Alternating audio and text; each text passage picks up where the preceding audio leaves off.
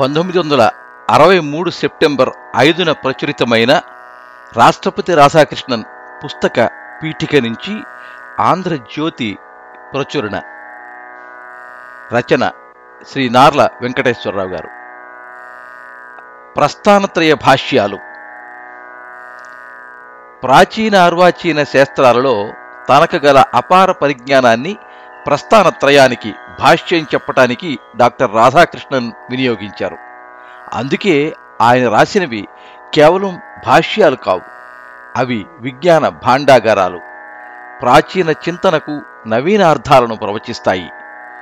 గతానికి జీవాన్ని పోసి వర్తమానానికి సార్థక్యాన్ని కల్పించి భవిష్యత్తుకు కరదీపికలను సమకూర్చుతాయి. పాండిత్య ప్రదర్శనకు కాక కర్తవ్య నిర్దేశానికై ఉద్దేశించబడిన భాష్యాలవి. పరిపూర్ణ జ్ఞానం లేని దశ పరిపక్వ వ్యక్తిత్వం లేని ఘట్టం డాక్టర్ సర్వేపల్లి రాధాకృష్ణన్ జీవితంలో కానరావు. అందువల్లనే కావచ్చు నాకు అప్పుడప్పుడు అనిపిస్తూ ఉంటుంది కర్ణుడు సహజ కుండరాలతో పుట్టినట్టు ఆయన శిరోవేష్టనంతో జన్మించారేమో అని. ఇంగ్లీష్లోకి ప్రస్థానత్రయం అంటే భగవద్గీత ఉపనిషత్తులు బ్రహ్మసూత్రాలు. అనువాదం వాటిపై వ్యాఖ్యానం దమ్మపదం అనువాదం దానికి కూడా భాష్యం. ఈ కృషి ఆచార్యత్రయం సరసన డాక్టర్ రాధాకృష్ణన్కు స్థానం సంపాదించి పెట్టింది. నిజానికి వారి కృషి కంటే ఈయనదే గొప్పది. అది గీర్వాణ భాషలో జరగగా ఇది మ్లేచ్ఛ భాషలో జరిగిందని ఈసడించనక్కర్లేదు. ఎవరితోనో సంభాషిస్తూ డాక్టర్ రాధాకృష్ణన్ స్వయంగా అన్నట్టు మధ్యయు కాక ఆధునిక కాలంలో ఆదిశంకరాచార్యుడు. తన రచనలు చేసి ఉంటే ఇంగ్లీషునే ఆయన విధిగా వినియోగించుకునుండేవారు హైందవ ధర్మాన్ని దాని దార్శనిక శాస్త్రాలను వాటి సందేశాన్ని ప్రచారం చేయటానికి మన దేశంలోనే కాక దేశ దేశాలలో ఆయన తన పీఠాలను నెలకొల్పి ఉండేవారు. హిందూ ధర్మశాస్త్రాలకే కాక ప్రాక్ ప్రతీచీ దర్శనాలన్నింటికీ మధ్య సమన్వయ సాధనకు యత్నించి ఉండేవారు. ఈ బృహత్తర కృషికి ఆయనకు డాక్టర్ రాధాకృష్ణన్కు వలె నేడు ప్రపంచ భాషగా చెల్లుతున్న ఇంగ్లీష్ అవసరమై ఉండేది. ప్రస్థానత్రయానికి డాక్టర్ రాధాకృష్ణన్ భాష్యం ఆధునిక దృష్టితో జరిగింది. అపూర్వ పాండిత్యతో జరిగింది.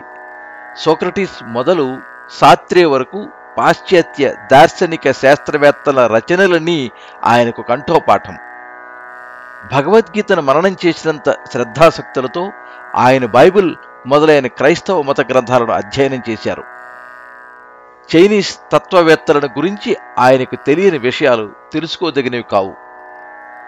ఖురాన్ ఆయనకు కుట్టిన పిండి సూఫీ తత్వాన్ని ఆయన మధించారు.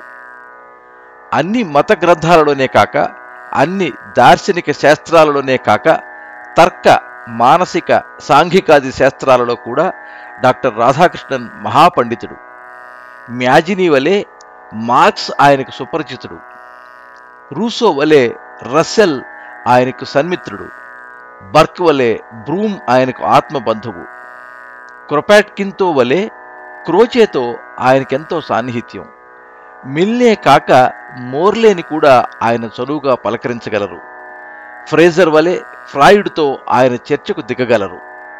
విశ్వ విశాలమైంది ఆయన పరిజ్ఞానం. ఒక మహా విజ్ఞాన సర్వస్వంతోనే ఆయనను పోల్చవచ్చు.